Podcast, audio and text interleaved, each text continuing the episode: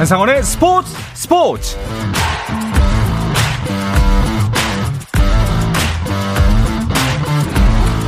네, 스포츠가 있는 저녁 어떠십니까? 아나운서 한상원입니다. 오늘 이슈들을 살펴보는 스포츠 타임라인으로 출발합니다.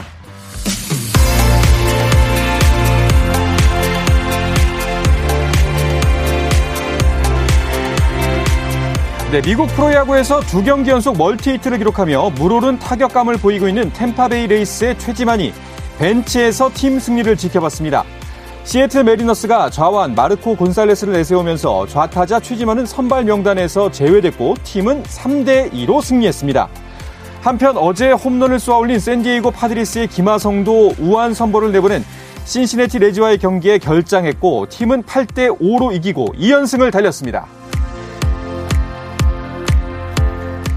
한국 축구의 2022 카타르 월드컵 조별리그 첫 상대인 우루과이가 오는 6월 미국, 자메이카와 평가전을 치른다고 우루과이 축구협회가 발표했습니다.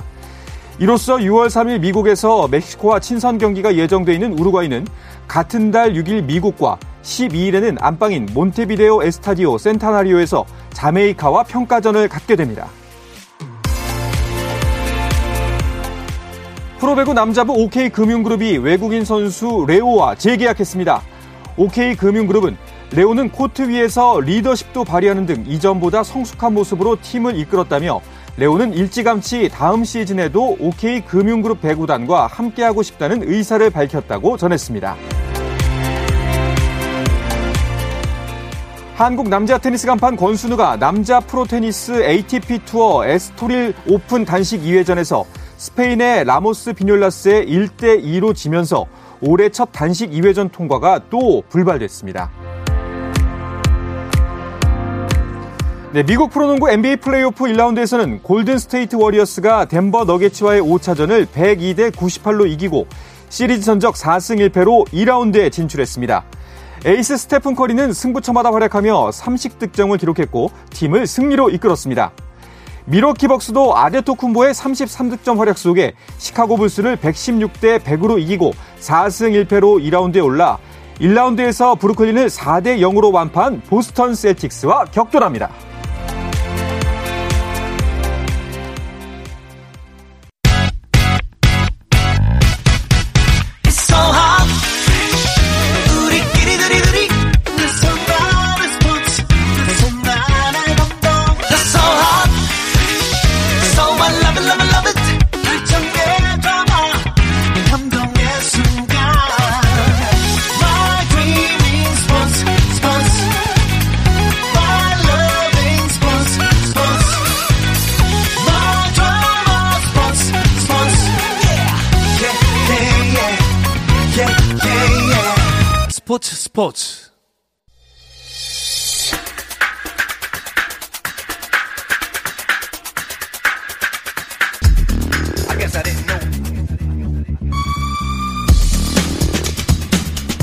네, 목요일에는 늘 그랬던 것처럼 해외 축구 이야기와 함께 하는데요. 코너명을 살짝 바꿔봤습니다. 영국과 한국을 오가는 이원 축구 방송의 특징을 살려서 이건 김정용의 해축 통신으로 새롭게 출발합니다. 자, 먼저 풋볼리스트 김정용 기자와 먼저 인사 나누겠습니다. 안녕하세요. 안녕하세요. 김정용입니다. 네, 반갑습니다. 네. 처음 뵙겠습니다. 네, 처음 뵙겠습니다. 잘 부탁드리겠습니다. 자, 그럼 영국에 있는 이건 기자도 연결하겠습니다. 이건 기자 안녕하세요. 네, 안녕하세요. 영국 런던에 있는 이건입니다. 네, 반갑습니다. 어, 목소리로 먼저 인사를 하게 됐네요. 네, 그렇습니다. 아, 저기 저도 이제 시즌 끝나고 한국에 들어가면 네. 한상원 아나운서와 또 한번 얼굴 보면서 인사를 드리도록 하겠습니다. 알겠습니다. 스튜디오에서 셋이서 같이 한번 목소리 맞추면 좋을 것 같네요. 어, 김정윤 기자. 네. 오늘부터 이제 제가 새로 들어오면서 해축통신으로 새롭게 단장을 했는데 어떠신가요? 아, 네. 어, 이름은 뭐 해축통신이란 이름도 해외 축구를 줄인 거잖아요. 네네. 네, 굉장히 마음에 들고요. 뭐 이름이야 사실 뭐 바뀐 거 빼고는 저랑 이건 기자는 그대로인데 새로운 네. 진행자를 네. 뵈서 네. 또새 출발을 하게 되니까 굉장히 기대가 많이 됩니다. 아, 네. 저한테 너무 큰 기대는 안 하시는 게 네. 좋을 것 같은데 김정용 기자와 이건 기자를 믿고 열심히 해보도록 하겠습니다. 네. 영국에서 생생한 소식 잘 부탁드리겠습니다. 이건 기자. 네, 생생한 소식으로 청취자 여러분들께 좀 더 다가가도록 하겠습니다. 네, 알겠습니다. 자, 먼저 어, 이것부터 좀 짚어봐야 될 것 같아요. 그 토트넘이 5위로 떨어져서 걱정입니다. 이건 기자 이거 어떻게 됐나 요? 어, 일단 지금 그 토트넘과 아스널이 그 챔피언스 리그 진출권이 걸린 4위 자리를 놓고 정말 치열한 경쟁을 펼치고 있습니다. 네. 어, 지난 주말에 열렸던 경기에서 양 팀의 희비가 살짝 교차를 했는데요. 어, 이곳 시간으로는 23일, 아, 한국 시간으로는 24일 새벽에 계속 열렸던 경기였는데 아스널은 맨유를 홈으로 불러들여서 3대 1로 승리를 하면서 승점 3점을 챙겼습니다. 네. 근데 이 경기가 끝나고요. 어, 토트넘이 브렌트포드 원정 같은 역시 런던에 있는 팀인데 이 브렌트포드 원정을 떠났습니다. 어, 열심히 경기를 했습니다만 0대 0으로 어, 무승부를 거두면서 어, 토트넘은 승점 1점밖에 안 됐습니다. 이 경기 이전에 토트넘과 아스널은 승점 57점으로 네. 어, 순위가 이제 승점은 똑같았는데 어, 골득실차에서 토트넘이 앞서 있었거든요. 네. 그런데 네. 아스널이 승점 3점 추가하면서 승점 60, 그리고 음. 토트넘은 승점 1점 추가에 그치면서 승점 58이 됐고요. 아스널이 4위로 올라가고 토트넘이 5위로 떨어지는 어, 뭐 이런 상황이 됐습니다. 음. 아, 그렇기 때문에 어, 양팀 입장에서는 또 이번 주 일요일에 또 펼치는 뭐 토트넘은 레스터시티 홈 경기, 네. 아스널은 웨스트햄 원정 경기이기 때문에 이 경기가 또 다시 어, 그 순위에 어, 분수령이 될 것 같습니다. 네, 그렇군요. 그런데 보면요, 그 지난 두 경기 같은 경우에는 결과도 아쉽지만 사실상 내용 면에서 더 아쉬운 그런 경기이지 않았나 싶어요. 네, 맞습니다. 어, 앞서 열린 브라이턴과 0대1로 진 데 이어서 예. 그 뒤에 열렸던 브렌트퍼드전에서도 득점 없이 0대0으로 비겼는데 두 경기 연속 무득점이 아니고 두 경기 연속으로 유효슛이 없었어요. 네. 그러니까 손흥민, 케인을 비롯한 그 토트넘의 기라성 같은 공격진이 골대로 가는 슛을 하나도 못했다 이런 음. 뜻이 되는데 그러니까 가끔 0대1 한 번씩 지는 건 우발적인 사건일 수도 있거든요. 네. 축구는 공은 둥근 거니까. 하지만 이렇게 약팀 상대로 뭐 아직 약팀은 아닙니다만 상대적 약팀 상대로 두 경기 연속으로 유효슛 자체가 없었다는 거는 중하위권 팀들이 토트넘을 막는 법을 서로 공유하고 있다는 거예요. 어... 그렇게 볼 수 있거든요. 네네. 우발적인 사건이 아니고 흐름이 있다는 거기 때문에 더욱더 큰 우려가 된다고 볼 수 있는 거죠. 전략 전술의 변화가 필요한 시점인가요? 그 손흥민 선수, 케인 선수 득점을 못 하고 있는데 이 부분은 왜 그러는 걸까요, 이건 기자?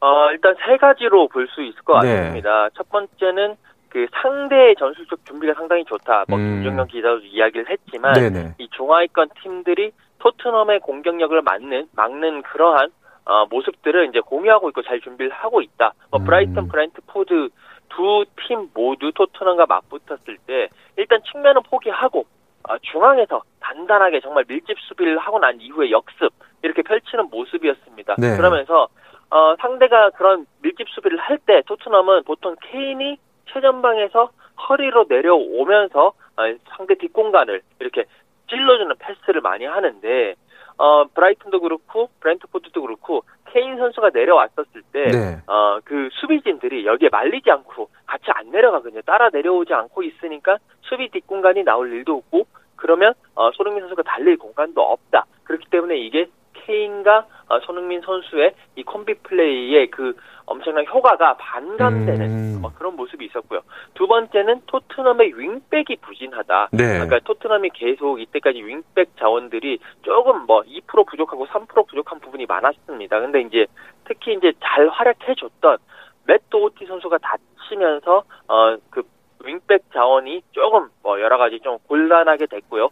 에메르송 로얄이라든지 세르지오 레길런 그리고 라이언 세세뇽 등이 나서고는 있습니다만 정말 경기 내내 정말 크로스가 어이없이 간다라든지 이상한 패스를 한다라든지 이런 모습을 보이면서 상당히 아쉬웠고 마지막으로는 어 그 손흥민 선수와 케인 선수와 더불어서 쓰리톱을 형성한 데얀 클루세프스키 선수가 어, 요즘 최근에 이 브라이튼전, 브렌트포드전에서 좀 부진한 모습을 많이 보이고 있습니다. 네. 어, 이게 왜 부진한지는 뭐 팀 내에서 여러 가지 이야기가 나오겠지만 이런 경우에는 차라리 어, 클루세프스키 선수를 좀 빼고 어, 베르베인이라든지 루카스 모우라라든지 이런 선수를 좀 집어 넣으면서 뭔가 공격진의 활기를 불러 넣어야 되는데 어, 계속 콘테 감독은 클루세프스키 선수를 고집하면서 전체적으로 쓰리톱이 조금 안 돌아가고 약간의 그 음. 그 톱니바퀴 같은 그런 모습에서 뭔가 한 축이 빠지는 모습 때문에 공격력이 조금 더 떨어지고 있지 않나라는 그런 분석들이 나오고 있습니다. 네, 변화가 필요한 시점인 건 확실한 것 같습니다. 현지에서의 반응은 어떤가요?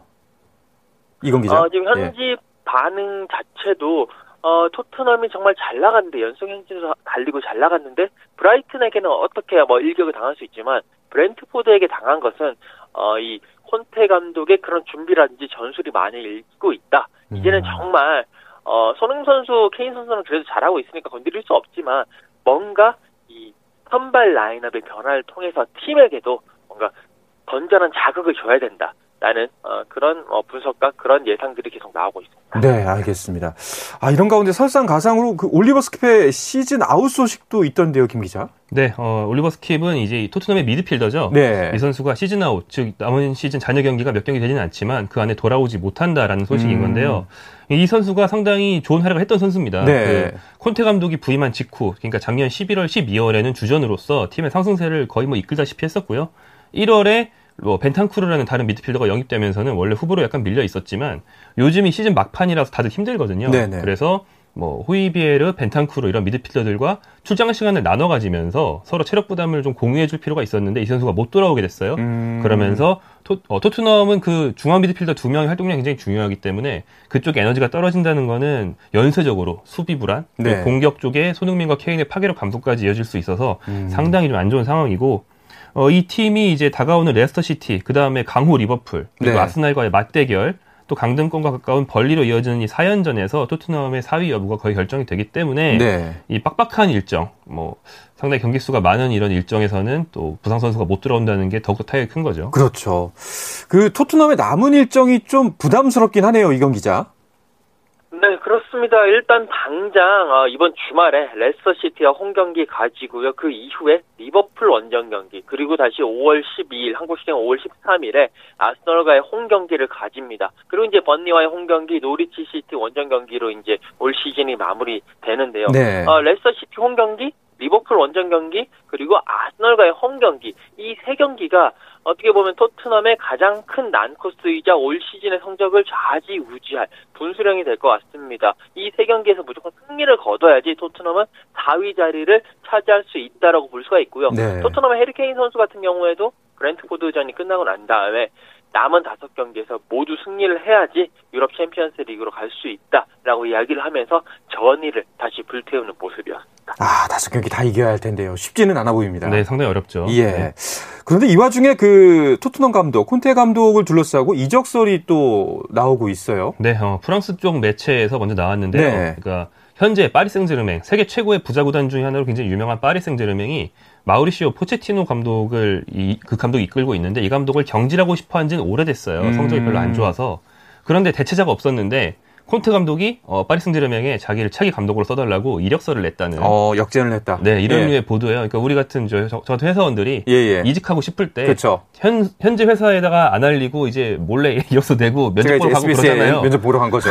예. 그런 느낌으로 네. 냈다는 보도예요. 근데 음... 프랑스 매체 사이에서는 콘테 감독이 먼저 제안을 했는지에 대해서는 이견이 있지만 최소한 파리 승제르맹 구단과 콘테 감독 사이에 교감이 있었다는 아. 점에서는 다들 일치를 하고 있고 여기서 지금 호사가에 가까운 다른 계좌들이 이제 연쇄적으로 관측을 하는 게 콘테가 파리 생제르맹으로 가고 포체티노가 파리 생제르맹에서 잘린다.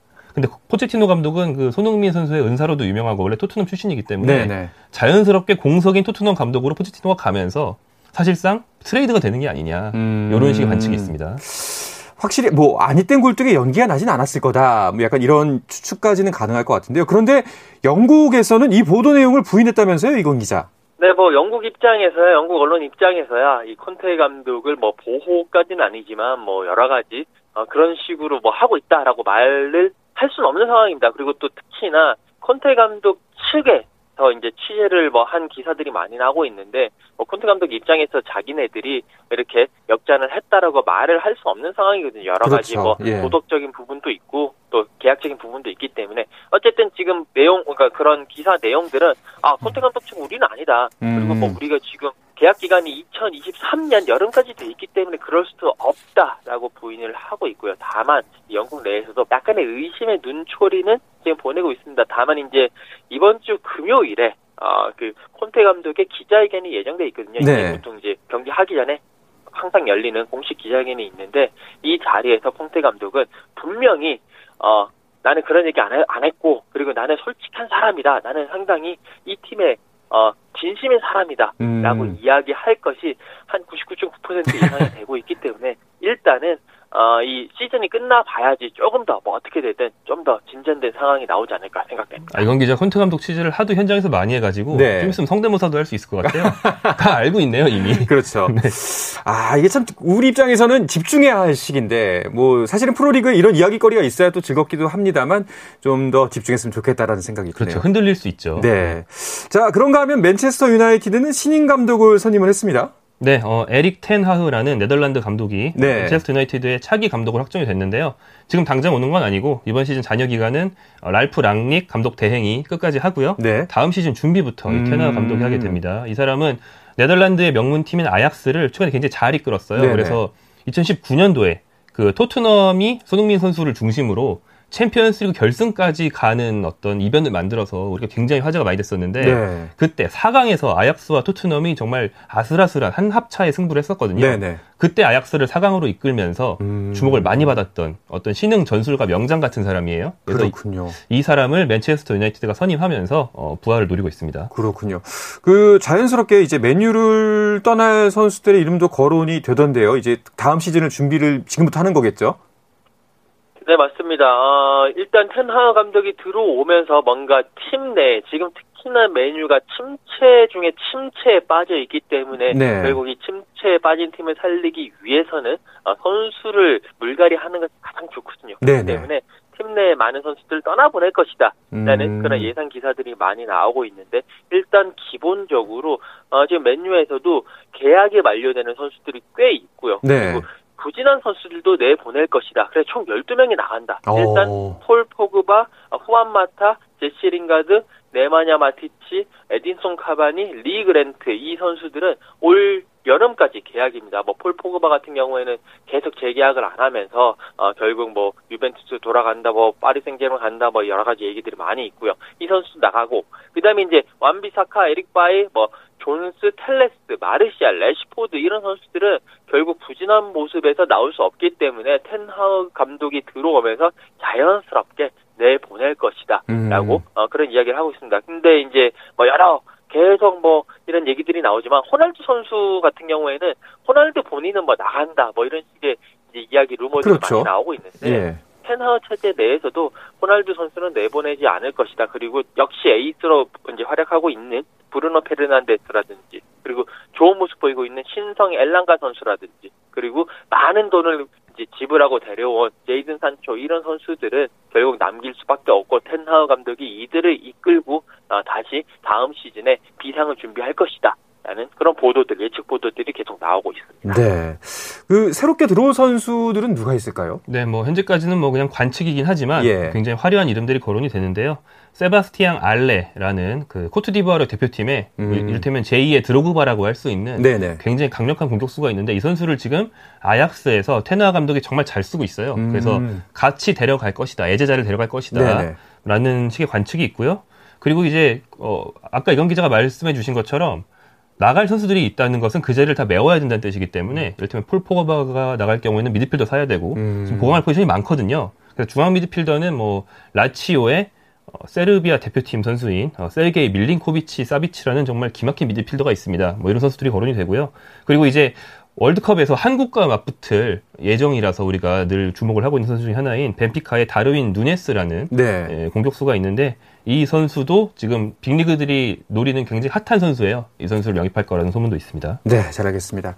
맨유 이야기로 살짝 빠지긴 했지만 무조건 일단 손흥민 선수 토트넘은 다음 경기 이겨야 되겠죠, 이건 기자? 맞습니다. 어, 레스터 시티와의 경기, 홈 경기를 치르게 될 예정인데요.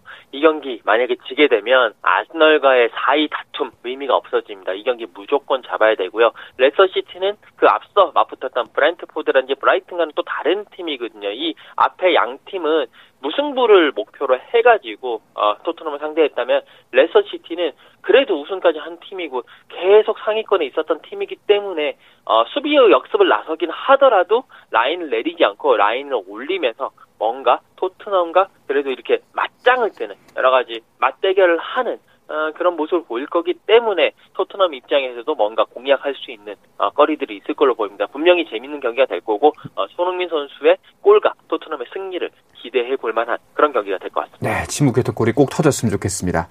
자, 다른 우리나라 유럽파들은 강등 위기에 놓인 선수들도 있다고 하는데요. 이 이야기는 잠시 쉬었다 와서 나누도록 하겠습니다.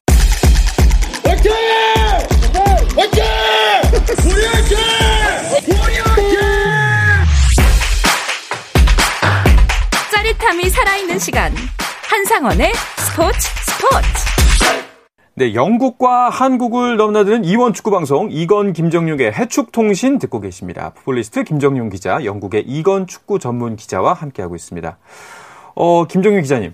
그 우리나라 유럽파 선수들 중에서 강등 경쟁에서 살아남기 위해서 애쓰고 있는 선수들이 요즘 꽤 많이 보여요. 네, 어, 안타깝게도 어, 소속팀 사정이 좋지 않은 선수들도 네. 많은데요. 일단 우리 한국 대표팀의 간판 공격수, 주전 공격수인 황희주 선수는 음. 본인은 잘하는데 소속팀인 보르도가 경기도 못하고 재정도 불안한 걸로 우리가 뭐 아, 재정까지 네, 매주 그 얘기를 뭐 이 팀이 강등될 위험이 정말 크다 이 말을 음. 해왔는데 최근엔 정말 뭐 대패를 여러 번 당하면서 더 심해졌어요. 그래서 원래는 17위, 18위 사이, 그러니까 17위만 되면은 강등을 면할 수 있다는 네. 희망이 있는 순위였는데 19위까지 떨어졌습니다. 음. 이 팀은 정말 실점 너무 많이 하는 게 정말 큰 문제고요. 그다음에 이강인 선수가 있는 마요르카, 스페인의 마요르카도 강등권과 승점 2점 차에서 불안한 흐름을 이어가고 있고 이동준 선수가 합류해서 지금 반 시즌을 채우고 있는 헤르타 BSC 베를린 연구의 헤르타 같은 경우에는 이 팀 자체는 상승세예요. 네. 그 펠릭스 마가트라고 감독 경력이 거의 한 40년 된 정말 노장 감독이 와서 팀을 일신하는데 성공을 해서 최근 3연승을 했어요. 음. 그래서 팀 자체는 올라가고 있습니다. 다만 이제 이동준 선수가 부상으로 못 뛰는 게 좀 아쉽긴 합니다만 팀은 그날 올라가고 있어서 강등권에 놓인 한국팀 소속팀 세개 중에서는 헤르타가 그나마 좀 희망이 많이 있는 편입니다. 그렇군요. 아 좋은 소식 좀 많이 들려와야 되는데 그런데 궁금한 지점이요. 그 각각 그 나라별 리그마다 강등과 뭐 승격의 규정이 비슷하지 않나요, 이건 기자? 네, 그렇습니다. 전체적인 틀에서는 거의 비슷하다고 보시면 될 것 같습니다. 네. 일단 뭐 잉글랜드, 스페인, 이탈리아, 독일, 프랑스를 비교했을 때 일단 전체적인 틀에서는 1부 리그에 있는 하위권 팀 뭐 두 개나 세 개는 자동으로 강등이 되고 네. 어, 그리고 이제 2부 리그에 있는 팀들 중에 어, 한 상위 두 개 팀은 직행 그러니까 1부 리그로 올라오고 나머지는 플레이오프를 한다라고 보시면 되는데 잉글랜드 같은 경우에는요. 어, 잉글랜드와 스페인이 이제 같다고 보시면 되는데 어, 이 양 리그는 일부 리그 하위 세 개 팀이 바로 강등이 됩니다. 그리고 음. 2부 리그에 있는 세 개 팀 중에서 두 개 팀은 바로 직행, 그러니까 우승과 준우승 팀은 직행으로 하게 되고요. 네. 나머지 2부 리그 3위부터 6위 팀이 플레이오프를 펼쳐가지고 어, 이 이제 승자가 어, 1부 리그 올라가게 되는 그런 케이스고 이탈리아도 그거와 같기는 한데 여기서 이제 좀 이탈리아가 약간 다른 게 네. 2부 리그에 이제 그 플레이오프 나가는 팀들 가운데서 어, 3위, 6위 이렇게 이제 플레이오프를 하는데 이 중에서 3위와 4위 팀이 승점 차가 10점 이내일 때 플레이오프가 음. 열립니다. 그러니까 10점 밖으로 돼 있으면 여기는 플레이오프 할 필요가 없다. 그러면서 3위 팀을 바로 올리게 되고 이 어, 이제 10점 이내일 때만 플레이오프를 하게 되고요. 독일 같은 경우에는 또 약간 다른 게 독일은 진짜 18개 팀입니다. 그렇기 때문에 하위 두 개 팀이 바로 2부 리그로 강등이 되게 되고, 어, 1부 리그에서 이제 그 2부 리그에서 두 개 팀이 올라오고, 마지막에 이제 그 1부 리그 16위 팀, 그리고 2부 리그의 이제 3위 팀이 홈 앤 어웨이로 오. 가는 플레이오프를 펼치면서 마지막 1부 리그 승강팀을 이렇게 뽑게 됩니다. 프랑스 같은 경우에도 어 이제 두 개 팀이 자동 강등되고 2부에서 두 팀이 승격하고 그다음에 어 4위와 5위 그러니까 2부 리그의 4위와 5위가 경기를 펼쳐가지고 승리팀이 2부 리그 3위와 다시 경기를 펼쳐가지고 네. 거기에서 승리하는 팀이 1부 리그에 있는 17위 팀과 이렇게 어, 경기를 펼치면서 마지막 어, 일부 리그 승격팀을 뽑게 되는. 그러니까 전체적으로는 몇 개 팀 자동 강등 그 다음에 어, 2부 리그에서는 몇 개 팀 올라오고 플레이오프 걸친다라고 보시면 이해하기 쉬울 것 같습니다. 그렇군요. 뭐 전체적인 틀에서 보면은 승격과 이제 강등의 대상은 다 대동소이한데 그 광식에서 좀 차이가 있는 것 같은데 근데 좀 이야기 들으니까 흥미진진합니다. 이러니까 그 유럽 리그 같은 경우에는 2부, 3부 리그도 인기가 많지 않나 그런 생각이 들기도 하고요. 네. 예. 그 아까 말씀하셨던 이동준 선수 지금 부상으로 출전을 못 하고 있는데 그 이러다가 복귀를 영영 못한 채로 이번 시즌 마치는 거 아닌가요? 근데 이동준 선수는 합류를 굉장히 늦게 한 경우예요. 그러니까 어. 1월 말, 어, 1월 31일에 헤르타로 이적을 했거든요. 네. 그 이적 시장 마감 기하네요. 그리고 당시에는 굉장히 분위기가 좋았습니다. 이동준 선수한테 거는 기대가 커서 음. 그 한국 대표팀 캠프가 있던 중동에서 바로 독일로 넘어갔는데 네. 넘어가자마자 이튿날에 바로 경기를 투입을 할 정도로 기대가 컸어요. 하지만 네네. 네. 어, 잔부상이 좀 있어서 어, 기대에 부응하기에는 컨디션이 올라오지 않았고요. 결국 현재까지 4경기만 뛰었고 큰 활약은 하지 못한 채 아마 시즌이 저무는 그런 분위기인데요. 다만 이제 독일 승강 그 권에 대해서는 꼭 나쁜 소식만 있는 게 아닌 게 네. 독일 2부, 2 분데스리가에서 이제 1부 승격을 노리는 팀 중에서 현재 샬케와 베르더 브레멘이 앞서가고 네. 있는데 샬케에는 대표팀에 이동경 선수가 있고요. 베르더 브레멘에는 한국인 유망주인 박규현 선수가 있어요. 음... 만약에 이제 운이 좋아서 헤르타가 살고 그러니까 자동 강등을 안 당하고 2부에서 샬케와 브레멘이 다 올라오면 분데스리가의 한국인이 두 명이 늘어나는 거죠. 그렇죠. 네, 다음 네. 시즌 좋은 모습이 있을 수도 그렇군요. 있습니다. 또 한 가지 또 기분 좋은 소식이 한 가지 있는 게 그 리버풀 스카우트진이 터키 리그 페네르바체에 있는 김민재 선수에게 푹 빠졌다 이런 소식도 있던데요, 이건 기자. 네, 어, 그 터키 매체 포토맥이라는 곳에서 이제 보도를 했는데 리버풀 스카우트 진이 이제 김민재 선수를 보기 위해서 김민재 선수 경기도 많이 갔고 어, 그 김민재 선수의 활약에 매료됐다. 라는 뭐 음. 뭐 그런 기사를 전했습니다. 그런데 이제 저희가 이제 이 시간을 통해서 계속 이야기를 드리지만 이 터키 매체 보도라는 것이 상당히 조금 어, 눈여겨볼 만한데 아, 네. 터키 매체의 보도에 따랐으면 이때까지 한 10년 동안 계속 터키 매체 보도에 따르면 지금쯤 터키 슈페르 리가에서는 호날두 선수도 뛰었을 것이고 메시 네. 선수도 뛰었을 것이고 네이마르 선수도 뛰었을 것이고 그렇군요. 때문에 물, 네, 그렇기 때문에 조금 걸러 들어야 되지 않겠나. 굉장히 빠르게 이해가 갑니다. 이렇게 설명해 네. 주시니까, 예. 그, 김민주 선수 관련해서는 김정용 기자가 정통하다고 들었거든요? 네, 어, 제가 우리 방송에서 이런 팀들 얘기가 나올 때마다 늘 네. 제가 드리는 말씀이 있는데, 이런 얘기 들으면 제가 나름대로 확인을 해 볼 수는 있는데 확인을 음. 해보면 어, 밀버풀 측에 어떤 한 스카우트가 왔다든지 또 뭐 어느 다른 거론된 구단에서 누가 왔다든지 이런 얘기가 있을 때는 대체로 오긴 왔다는 얘기는 들어요. 어. 하지만 그게 곧 어, 영입 의사가 있다는 뜻은 아니기 때문에 현재로서는 이제 원론적인 관심만 있다 이렇게 음. 받아들이면 되고 이게 오는 여름에 이적으로 이어질지는 좀 많은 절차를 거쳐야만 성립이 됩니다. 네, 잘 그럼 요 뭐 예를 들자면 이런 거겠네요. 지나가서 어유 괜찮던데요. 이렇게 하면은 아 그래도 기사가 나는 거죠. 예, 네. 관심이 네. 깊은 관심이 있다. 네. 매료됐다. 막 이렇게도 기사가 날 수 있는 거군요. 그렇죠. 네. 알겠습니다. 조금은 좀 걸러서 들어야 할 것 같은데 그래도 마치 우리 희망 사항으로는 김민재 선수가 좀 빅리그로 한 발짝 더 올라서는 계기가 됐으면 좋지 않겠나 하는 생각이 드네요. 잘하겠습니다. 자, 이 이야기를 끝으로 이번 주 해추통신은 마무리하도록 하겠습니다. 어, 오늘 어떻게 첫 시간이었는데 두 분 기자분들 괜찮으셨나요? 어, 저는 굉장히 처음 한 것 같지 않게 네. 편하게 해주셔서 다음에도 좀 이렇게 알찬 소식 준비할 수 있도록 노력하겠습니다. 알겠습니다. 이건 기자님 괜찮으셨어요? 네, 어, 저도 상당히 좋았습니다. 다음 시간에도 조금 더잘 어, 준비를 해서 좋은 호흡 맞춰갔으면 좋겠습니다. 네, 잘하겠습니다. 자, 풋볼리스트 김정용 기자, 이건 축구 전문 기자, 오늘 감사합니다. 고맙습니다. 감사합니다. 내일도 저녁 8시 30분입니다. 한상원의 스포츠 스포츠!